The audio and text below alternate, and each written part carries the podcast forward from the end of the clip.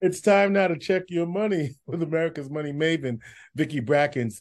Vicki Brackens is the president of Brackens Financial Solutions Network, LLC, and a registered representative of LPL Financial, member SIPC. Vicki, happy Black History Month. Well, happy Black History Month to you too, George. And guess what, George? I, am am I supposed to make this announcement or you are? Well, you go ahead. What you got to say? Okay, so the first thing I want to say is because everybody's looking on the screen and they're going, "Oh, there are three faces on the screen today." So we have a special guest in the building. Uh, in the building. All right, let me do my thing. okay. We got the friendly neighborhood advisor, Thank Michael you. Jennings, is in the house. Okay, all right, better. It's been, a, it's been a minute. Mikey, you ain't been too friendly with us lately. What's up with that? Come on. it has been a minute, but I'm I'm glad to be back. Street saying I needed to make my return, so here I am. All Let's right, go. okay. I want to make a couple of quick announcements and then turn it over to the friendly neighborhood advisor. But the main thing is that to make sure that everyone, I hate to say it, but it's Mm. getting ready to be tax season.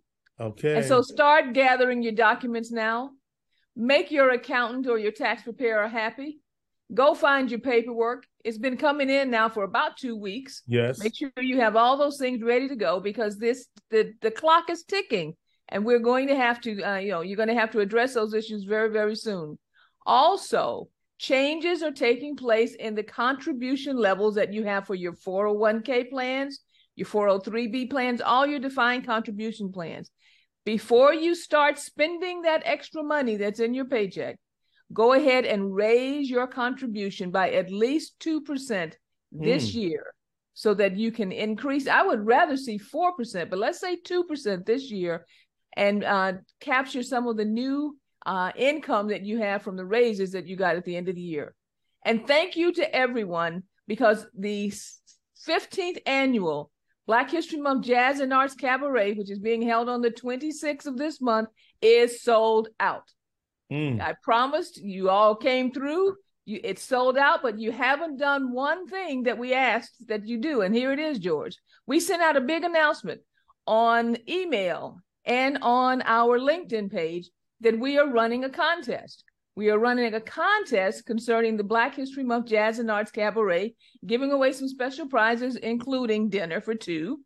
If you will go to your social media page and post your reactions to what you love about jazz and what you love about the Black History Month Jazz and Arts Cabaret. What we're going to do is to look at the likes and shares and so forth, the activity around those posts. We have a way of tracking it, and the person who gets the most uh, as far as reactions, whether it be a video, whether it be a post, whether it be a comment, then we are going to award to that person that night the grand prize for the Black History Month Jazz and Arts Cabaret Challenge. All right, then. So here we go, George, and I'm looking Wait, for yours. wait, wait, wait, wait, wait, Yeah. wait, wait. You, you know, you talk too fast, Vicki. Slow Too down. fast. Come on. No, only because I want to make sure I understand what people need to do. So they need to do this before the cabaret because Correct. the announcement will be at the cabaret. Correct. Okay. They need to get this done by the 23rd. All right. Thank so you. Okay. this is what. So so just reiterate. You're gonna write, post, whatever you want to do, Post, in whatever medium you choose. Exactly. Like subscribe, right? Um, what you love about the Jazz Cabaret and And Black whoever- History Month. and Black okay? History Month, Black History Month, and the cabaret together. Correct. Those two things you got to do. Exactly. Why I love Black History Month and why I love the cabaret. Thank you. Okay, Thank you. See, that's right. why I had to slow you down, sister. Okay. All right. And and and so when you do so, and like I said, it can be an it, it's yeah, video, or post, or TikTok, or whatever. When you do so, we're tracking the reaction of individuals to what you posted, and whoever gets the most reactions will be our winner. Make Okay. sure that this is done by the 23rd of So- February. All of us are excluded from that, right? I- well, you just excluded me. I wasn't planning on being excluded, but yes, Okay, I, can't, I can't. I can't win. Okay. You can't win. I Okay, can't win. can do it. Okay. Okay. All right. Of course, we couldn't win, George. Okay. right. All right. Oh, All yeah, right. Was gonna say- all right. Well, you know, I just want to see what's up, but Okay. still post for you. All right. All right. so now, now, Mr. Neighborhood Friendly Advisor, I know you have some some things that you want to share with us, so I'm going to go ahead and turn the mic over to you. Go right ahead, Mike. Sounds good, Vicki. Thank you. Um, and yes, and as we're all aware, it is still the beginning of a new year. Um, and as Vicki mentioned earlier, it is uh, tax season. So, of course, it's going to be a perfect time to reflect on your finances. Um, now, for those of you unaware, here at Brackens Financial, we do focus on financial planning. And one of the first things that we evaluate with our clients is cash flow, meaning what they have coming in versus what they have going out. Um, and that is pretty much what defines everyone's budget and what we're all capable of, of accomplishing um, this year. Um, so for anyone that has never actually sat down to plan out their budget, um, I gotta admit, I, I, I, before I got into the industry, that was something I never did. Um, but you should probably consider doing that for yourself as soon as possible. Um, it's not only a best practice for financial well-being, uh, but it's also vital for so many people without them even realizing it. Uh, cash flow is base the basic process for any individual or any household's finance. So you take your income, you subtract what you what, what you need to spend money on to you know keep your life going, keep your household running, um, and what's left there is the disposable income, those discretionary funds that you can utilize as you see fit, whether that be to save more money or to do things that you really want to do. Um, regardless, that's that's where you, where you're going to be seeing those funds from. And now we also do have to consider the fact that we are still in a high inflation environment, meaning our expenses for so many things have increased uh, so much within the last couple of years at, at such a quick rate. Um, if everyday items are costing more, that's going to leave you with less money to spend on things that you do actually want to spend your money on. Um, and I, I was, I was, I got to tell you, I was this close to buying a live chicken for myself uh, I, I, don't even know if my lease allows it. Probably not. But those egg prices were out of control. Thank God they, they you know, they they they pulled back a little bit on that. um, so what so uh, what happens when when people aren't keeping track of their budget um a few a few a few different outcomes can come from that um if you've been watching the news lately you may have seen um that a very high rate of americans are actually living paycheck to paycheck um, and the reason we we can tell is because also uh, credit use is is also increasing and being used at a very high rate. Uh, people are unable to keep up with their expenses with just their income, um, so they're going to start supplementing that with uh, with some of their credit. And as you can imagine, what happens to credit, uh, or, you, or you can imagine what happens to credit uh, in a high interest environment, a high inflation environment. Um, so people end up carrying more debt month to month, um, putting on more debt uh, at time as time goes on, and also paying that at a higher interest rate. And what I with that, I also want to uh, say exercise caution when using those you know small financing loans when you're shopping online. Uh, I know sometimes we get into that shopper spirit, I, I, myself included, and we get to that checkout page, and you, you know you see that little option of paying in, in, in installments um, you know, depending on the term length, those can definitely show up on your credit report. Um, and not only that, but then also when you use that feature, you then have to worry about missing uh, or not missing those additional monthly payments. Um, so instead, just try to plan out your larger purchases uh, out in advance rather than relying on credit and and uh, and uh, saving or not saving but lending. Oh, so, so Mike, you, you anticipate. Oh, go ahead, Vicki. I was about to. We're about to say the same thing. so you want everybody to anticipate exactly what they need to purchase purchase in the future, and to plan that out before we get there. Is that what you're telling me? Absolutely, absolutely. That's that's exactly what I'm saying. I know, and again, I know it's a it's a difficult thing for some of us.